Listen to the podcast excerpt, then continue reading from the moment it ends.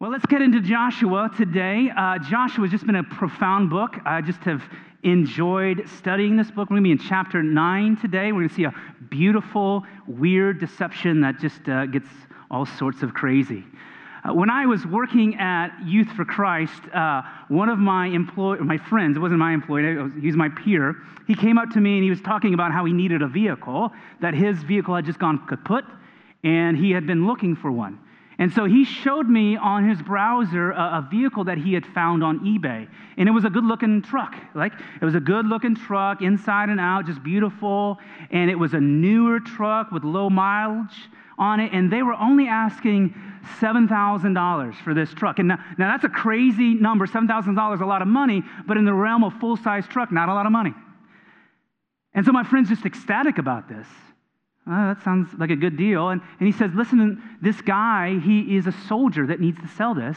He, he has a week to sell it because he's going to be deployed over overseas for years and he just want to get his affairs in order. He doesn't have time to deal with his truck when he's gone. And so that's why he's giving me this good price. I thought, well, that's weird.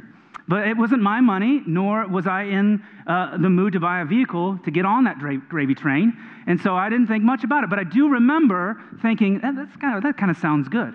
That sounds too good to be true. And well, you may have already come to this conclusion, but uh, it was too good to be true. Uh, my friend was uh, just expedient in his decision making process. Not to say that he doesn't have common sense, he was just blinded by a really good story and a really good deal at a moment that he really wanted something. And so he sent this guy a cashier's check for $7,000 in South Carolina. And my friend quickly learned that that was the only part of that transaction that would be filled because there was no truck and there was no soldier, just a con man on the other end preying on people who are blinded by a really good deal and an honorable story. And to this day, I don't, I don't believe my friend has got his $7,000 back. It was a lie, a deception. And so here's, here's the question today What do you do as a believer? When a situation arises that makes a lot of sense, that seems really good, and you're pressured to make a decision either by somebody else or by your gut or by the story being believable. What, what do you do, and what do you do if it turns out to be a deception.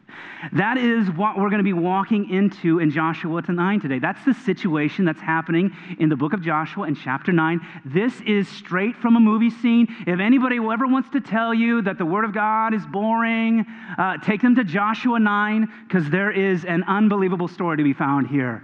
And so we're going to look into it together. And so we'll start here in Joshua 9, verse 1. As soon as the kings who were beyond the Jordan in the hill country and in the lowland along the coast of the Great Sea, towards Lebanon, the Hittites, the Amorites, the Canaanites, the Perizzites, the Hivites, and the Jebusites. Just throwing some Ossianites and Panitites there.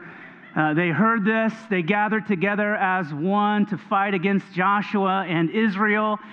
But when the inhabitants of Gibeon heard what Joshua had done to Jericho and to Ai, they on their part acted with cunning and went and made ready provisions and took worn out sacks for their donkeys and wineskins, worn out and torn and mended, with worn out patched sandals on their feet and worn out clothes. And all their provisions were dry and crumbly.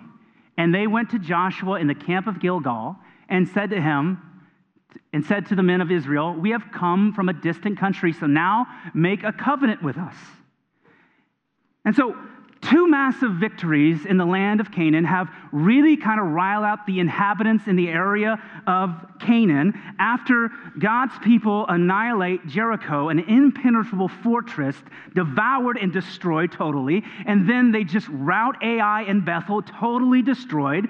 There is some fear to be found in the residents in Canaan. And so they're so fearful that they're willing to join together with people they don't necessarily like to make a bigger army to go against a common opponent. The Hittites, the Amorites, the Canaanites, the Perizzites, the, the Jebusites, they don't have a lot of love for each other. But they do have one thing in common, and that is the fact is that Israel and God are getting ready to take over the land. And so they hope by combining that they're going to be able to withstand uh, the power of God, and we know as the readers, we know today that that's just absolutely foolish, absolutely foolish to think that. And then we have this different group of people called the Gibeonites. And they just do a complete different tactic. They have a different route here in mind. In, in something straight out of Hollywood, they devise a scheme to fool the nation of Israel to make a pact of peace with them. They build this crafty story and they support it by the use of props that they're going to leverage to say, hey, we're from a, a very lo- long away country. You, you need to make peace with us. We want a covenant. Even though the Gibeonites live just mere, uh, mere 10 miles away from where the, the Israelites are camped at this moment, they build this story by using old crusty bread and provisions, worn out sandals and wine sacks. It's just a it's a crazy story. This is a performance deserving of an Academy Award. And so why would they take such care to devise a story like this? Well, we don't know how the Gibeonites knew this, but they know that the nation of Israel is forbade to make covenants and pacts and oaths with anybody in the land of Canaan. And we know this because Moses says it blatantly, or blatantly in Exodus 3. This is the only place that he says it. But he says this You shall make no covenant with them and their gods. They shall not dwell in your land, lest they make you sin against me. For if you serve their gods, it will surely be a snare to you. So, how they learned that the Israelites weren't going to make any covenants with people in the land of Canaan, but they were allowed to from people from distant land that we don't know that. I don't know if they had a spy in the camp. Uh, hopefully, if you were a spy in the camp, you weren't there for circumcision day. That would be a story you tell for a while, right? So we don't know how that they knew this, but we knew that they leverage it for their benefits somewhere down the line. And so they prepare to deceive the Israelites and they leave. It's a crafty story. And then it just, it really just becomes an infomercial at this point. It just becomes them trying to sell themselves. Have you ever watched an infomercial about knives? It's crazy. They try to convince you you need a product because of how hard the, the other product is. Like a knife is hard. You got people, they show images of people chopping carrots like it's the, oh, I can't do this. Oh, cut my finger. What's wrong? Who are these people? Like, what's wrong with them? It's just a knife, it's a carrot, just cut it. This is what the Gibeonites go and do. They're trying to sell themselves here to the Israelites. And so they come up to the Israelites and they say, Look, we've, we've come from a distant land. We've come from far away. Make peace with us. We want a covenant with you. And, and the men of Israel are really, they're unsure what to believe. They're, I don't know what to believe here. And so they question them. And then the Gibeonites say, Hey, look, we're from a distant country. Listen, we have heard how great and honorable and powerful your God and your people are. Our elders got together and they said, Hey, we got to be a part of this. They're awesome. And so we set out to be your servants. We just want to be servants. And that's all they're doing. They're flattering them. They're just, that's what people do when they want something from you. They come up to you and say, Hey, man, you look good today, right? I, have been here uh, for four years, and I, I, I, can still remember conversations I've had with people who've come in who want some humanitarian aid, and we try to, to do that as best as we can, as often as we can. But, but we have people that come in and say, Hey, I go to your church. Sometimes it's hard to know everybody that's here, and they say, I go to a church. I love your service. I love what it's all about. And then they say, Is Rick still here? Like Rick Fichter, he hasn't been here for over in a decade. Like, what are you, what are you trying to do? And so I just, okay, this is flattery. You're trying to flatter the situation here. And so this is exactly what's happening. Look at my shoes here. That's what they're saying. Look at my shoes. Look at these old worn out clothes, my sandals. These wineskins are falling apart. We've come from a long way. Make peace with us. But what we know about the Gibeonites is they're not just servants. Like the Gibeonites are soldiers, they're renowned soldiers. But somewhere along the way, they've figured out that it wasn't going to go well for them in that realm, and so they try to create a ruse here to fool God's people. And upon hearing this story, this infomercial, it's left to the leaders of Israel to make a decision. And this is what the word says about their decision making. It says this in verse 14. And so the men took some of their provisions, great, crusty bread. They took crusty bread, and then it said, but did not ask counsel from the Lord. Give me some of that crusty bread, but I'm not going to seek the Lord in any of this. And if you're writing notes, you can just write the word again. Exclamation point over the top of that phrase because this happens over and over. God's people, in their hurry, lean into their own wisdom. They do not seek the Lord. And after this, in 15, it records that Joshua makes a covenant in front of God with the people of Gibeon. He allows them to remain and be a part of their people. But in the words of a great infomercial, but wait, there's more. Because three days later, they figure out that they're not who they said they were. Three days later, they figure out that these aren't foreigners, but these are neighbors. They come up to the city of the Gibeonites and they can't do battle because Joshua has sworn an oath to their people. And the people grumble against the leadership. They are not happy about this. They are embarrassed that they were fooled in such a manner, and now they can't do anything. And so now the nation and the leaders realize what has happened. And so what do they do? They know they've been fooled. What would they do? What would you do? What would you do if they came up to them? Well, this is what happens. It says this, but all the leaders said to all the congregation, We have sworn to them by the Lord, the God of Israel, and now we may not touch them. This we will do to them. Let them live, lest wrath be upon us, because of the oath that we have sworn to them. And the leaders said to them, Let them live. So they became cutters of wood, drawers of water for all the congregation, just as the leaders had said to them.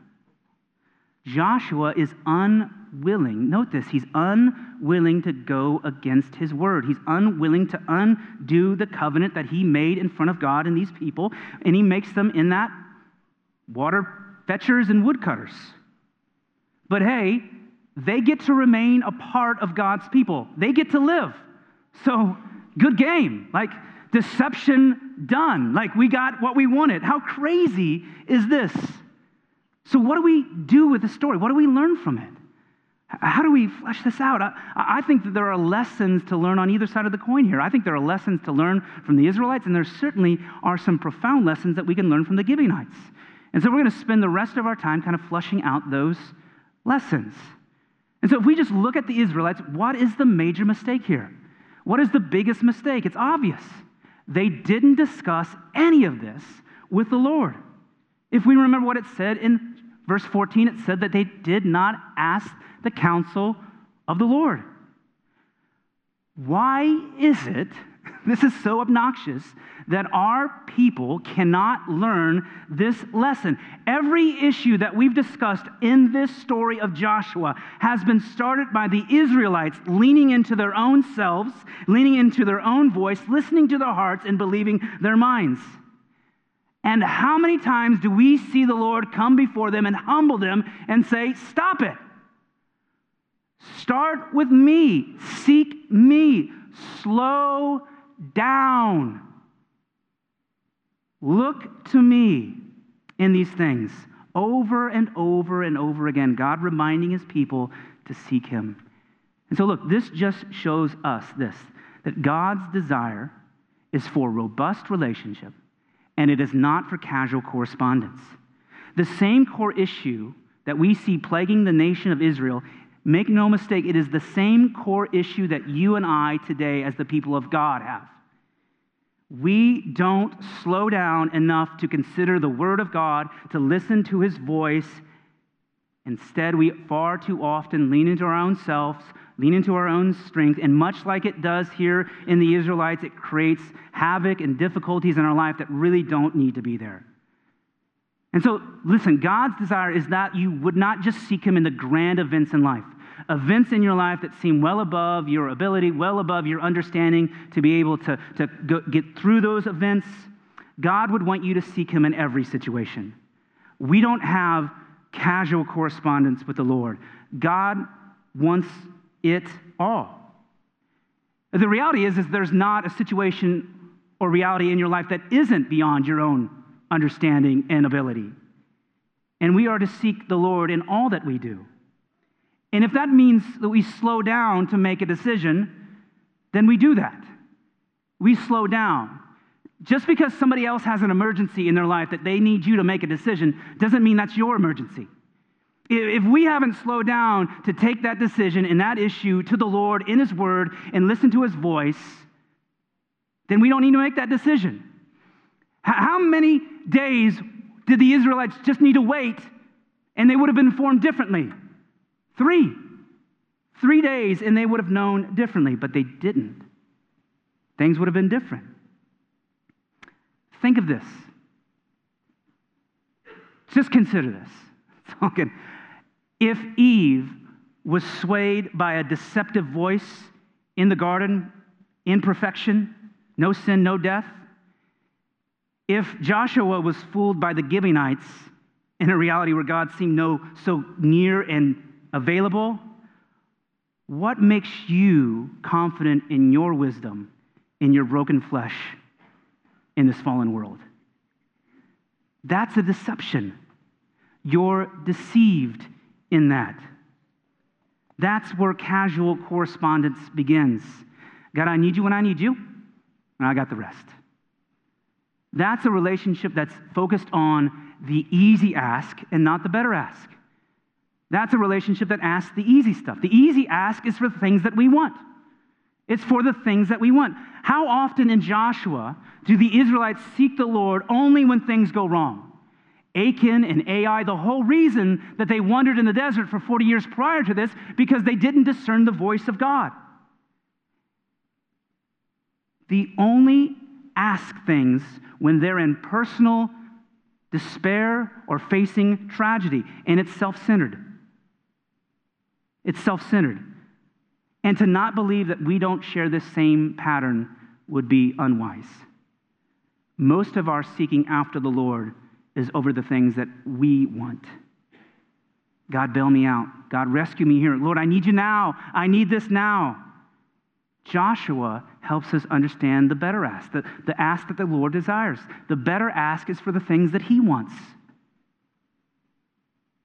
We talked about this a little bit in Joshua 2, when, when Joshua is leaning into his own strength, looking over the city of Jericho, and, and the commander of the Lord's army comes and he says this phrase Are you for us or are you against us?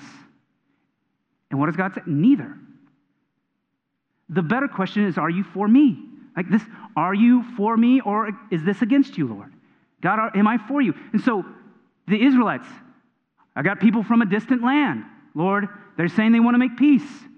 Is this for you? Is this what you desire? God, I got this great job opportunity. Is this for you? Is this what you desire? Lord, there's a, a relationship that I'm in. It's, it's happening fast. Is it for you? God, do you desire this? We're to seek his desires here. This is what Jesus teaches us when he teaches us to pray. In Matthew 6, Jesus says, Your kingdom come, your will be done on earth as it is in heaven. God, your desire is here. The better ask is, Lord, what do you want here? What do you want here? And listen, this isn't about searching for this ethereal thought of peace. Like I'm just looking for peace in my decision making. Well, you can have peace on earth, but it could be completely against God's truth. And so, in your decisions, in your issues, are you seeking the truth in God's word? Are you exploring it? Because God's word is there to protect us from a deception of the world and, listen, ourselves. It protects us. Seek not just peace, but seek his truth. Is this for you, God? God only wants one position in our lives. And we said this before it's the center. Carrie Underwood got it right. Jesus, take the wheel, right? He doesn't want the sinner to control you. He wants the sinner to rescue you, to redeem you, and most assuredly, not necessarily from the world, but from yourselves. The better ask is for things that He wants. And so that's what we learn from the Israelites that God wants a robust relationship, not casual correspondence, one that doesn't ask for the easy things, but one that asks for the better things. What God desires. And the last lesson that we see in the Israelites is really profound. Joshua's example teaches us something here. It says that repaying sinfulness by becoming sinful is not permissible for God's people. What would you have done if this happened to you? What would you have done if you were Joshua and somebody deceived you and you, listen, you made a lifelong pact with this person? We're going to hear about the Gibeonites when we talk about King David and Saul. This is a lifelong commitment that they've just made. How would you handle that, knowing that you were lied to? Kill him? I'm sure somebody's thinking that. Put him in the naughty spot? What do you do? Take it back? Joshua's response here is noteworthy. It's noteworthy because it informs us that whatever realities that we are in, whatever happens to us in our lives, that ultimately our responses don't hinge on the action or the words of anybody, but rather they hinge on our accountability to a holy God. We can't be led by what's just and right by the people in, in our situations and our reality. We can only be led by what's just and right in front of a holy God. That's the only justification. Joshua knew it was sinful to break an oath that he had made in front of his people. And he cannot justify sin to repay sin. He can't do it. Uh, it wasn't popular, but it was right. But not every decision that we make that is right is going to be popular. Now, it doesn't mean that the Gibeonites got away scotch free. Uh, they were essentially made slaves here in Joshua 9 but they're alive and they're protected. They weren't killed. And so please understand this to God, your life will and does read much like a script from a movie in which every other actor's lines are taken out and every other event and narrative is taken out, and the only thing that God sees is your words and your response. He will judge those words and those responses on their own merit in front of Him. They are not justified by anybody else or anything else. They are accountable to Him and Him alone. And so we act in a way that honors God the most despite the actions of others. That's exactly what Joshua does here. So now let's turn our attention towards the Gibeonites. Gibeonites, man, they are a strange group but there are things for us to glean from them. Think about this the, the Gibeonites, they have one reality. They have one reality. God made a promise to the nation of Israel that He was going to give them the land in Canaan, and no inhabitant was going to stand in the way. He was going to destroy it all and give it to them. Destroy it all. And so that's their reality. They, much like Jericho and its walls and everything in it, all the people of Ai and Bethel, they are devoted to destruction devoted. And so, in that reality, they've got two choices. They can either unite with the kings of the world and die, because they're going to die, or they can join them. That's their two choices. They can either make an alliance with the kings here and be destroyed. Jericho and Ai have made it very clear that you are not going to get interference, you're not going to get in the way of a holy God and his people, or they can join them. And so, in their shrewdness, in their cunningness, they figure out that the nation of Israel would make pacts with people from distant countries, and that once they're sworn to those oaths, that they have to uphold them. And so they leverage all of this for their own benefit. They fooled God's people. They never fooled God, but they fooled God's people. Mission accomplished. Yes. And we know that the Gibeonites were not just included, but they were protected. They were made equals because we read in the next chapter in, jo- in, Joshua 10 that all of these kings come up against the Gibeonites. They're mad that they were granted access into God's kingdom. And all these kings that gathered in the beginning make war on the Gibeonites. And this is what it says. And the men of Gibeon said to Joshua at the camp in Gilgal, saying, Do not relax your hand from your servants Come up to us quickly and save us and help us, for all the kings of the Amorites who dwell in the hill country are gathered against us.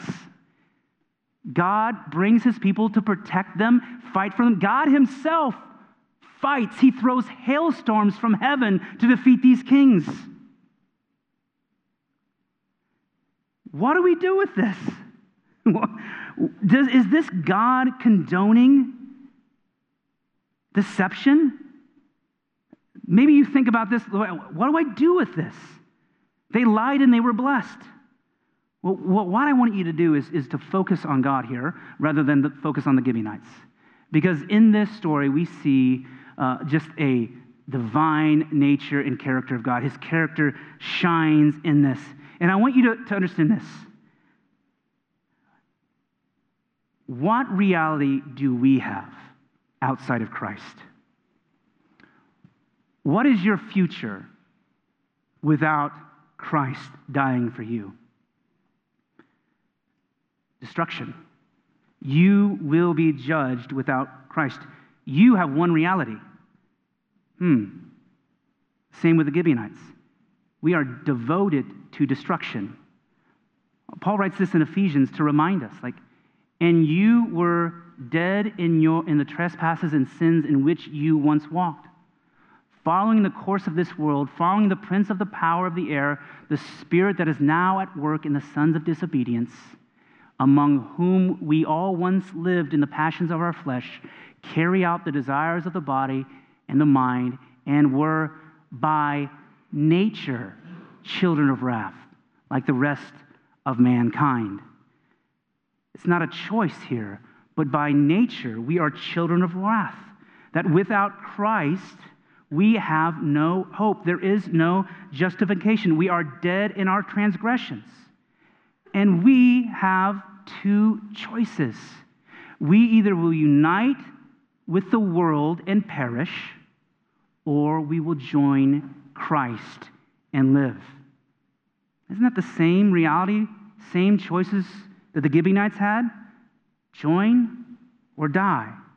And in leveraging all that they had, in their shrewdness, in their cunningness. And now, what's interesting at the word of cunning is that this word cunning in Hebrew is the same word that Solomon uses in Proverbs 1 to lay out what the meaning of Proverbs is. He says it is to give prudence and wisdom to the naive. The same Hebrew word that translates into prudence and wisdom is the word that we find in Joshua 9 4 for cunning.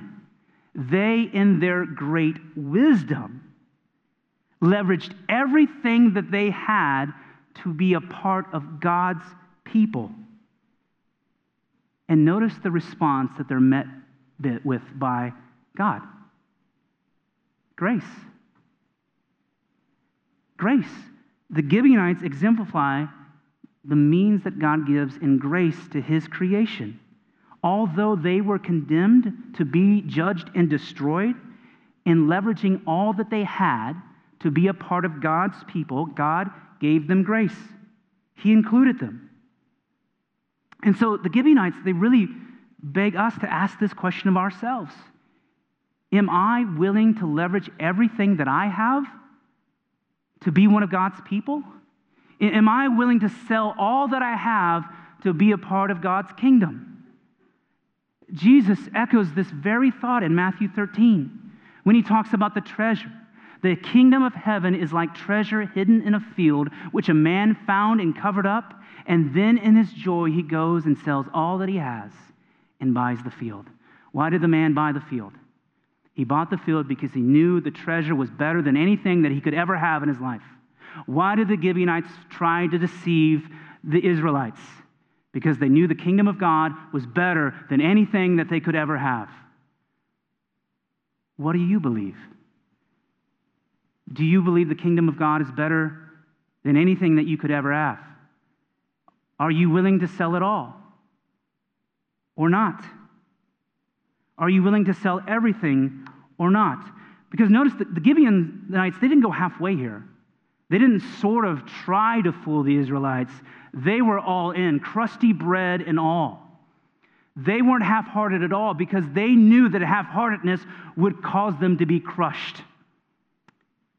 And the same is true for you and I. Look, God's grace is beautiful, but it's not a gift to lazy people to have everything they want in this world and then to get this security blanket that they get God at the end of this day. That's not what grace was merited to us for. It's not what it was given to us for. Grace is there to empower God's people to pursue Him, to become like Him, and when they fail, because they will fail, grace is the means that we get to pick ourselves back out, up without condemnation in our sin, in our falling, and pursue after Him again. It's how we keep moving. Because to be lukewarm in Christ is to be nothing at all. To be lukewarm in Christ is to be nothing at all. He wants it all. Listen, the only reason you get God in eternity because, is because Jesus gave you his righteousness. Righteousness that wasn't based upon your goodness or your efforts. The word says that you are hidden in Christ. Who does God see when he sees you? It's not you, it's Christ. You want to talk about deception? God sees his son in you. There is more to meet the eye than what meets the eye here in the Gibeonites. It displays the power of a loving God to impart grace on his creation. We are the Gibeonites. God's word always comes back to his gospel, it always comes and points forward to Jesus. We get to be a part of his kingdom. He allows us to be a part of his kingdom. We don't deserve to be a part of his kingdom. But in Christ, we are made equal and we are blessed and protected nonetheless, all because of the beauty of Christ. And so we leverage everything that we have out of the gratitudes in our lives for what he's done. And so Joshua 9 teaches us some profound lessons from the Israelites. God wants a robust relationship, not casual correspondence a relationship that doesn't ask for just the easy things that we want, but the better ask is for the things that He wants.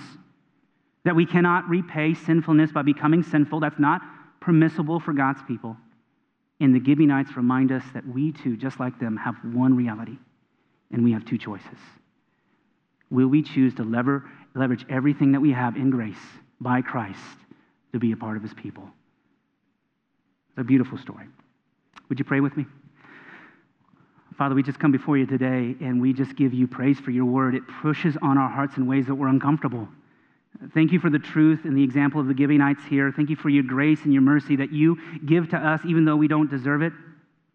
Lord, will you just push on our hearts a, a new desire to leverage all that we have because of your Son to be more like you? That we would in grace feel empowered to walk closer to you, that we would, we would admit our wrongdoings, our failings, our, and, and Lord, that we would be convicted of those things, that we rebuke them and walk away with, from them, Lord, and we would walk towards you. And so, God, help us to live a higher calling, to not get muddied by the world, but to understand that we are accountable to you and you alone in all that we do. Jesus, we love you. And we pray this in your awesome name. Amen.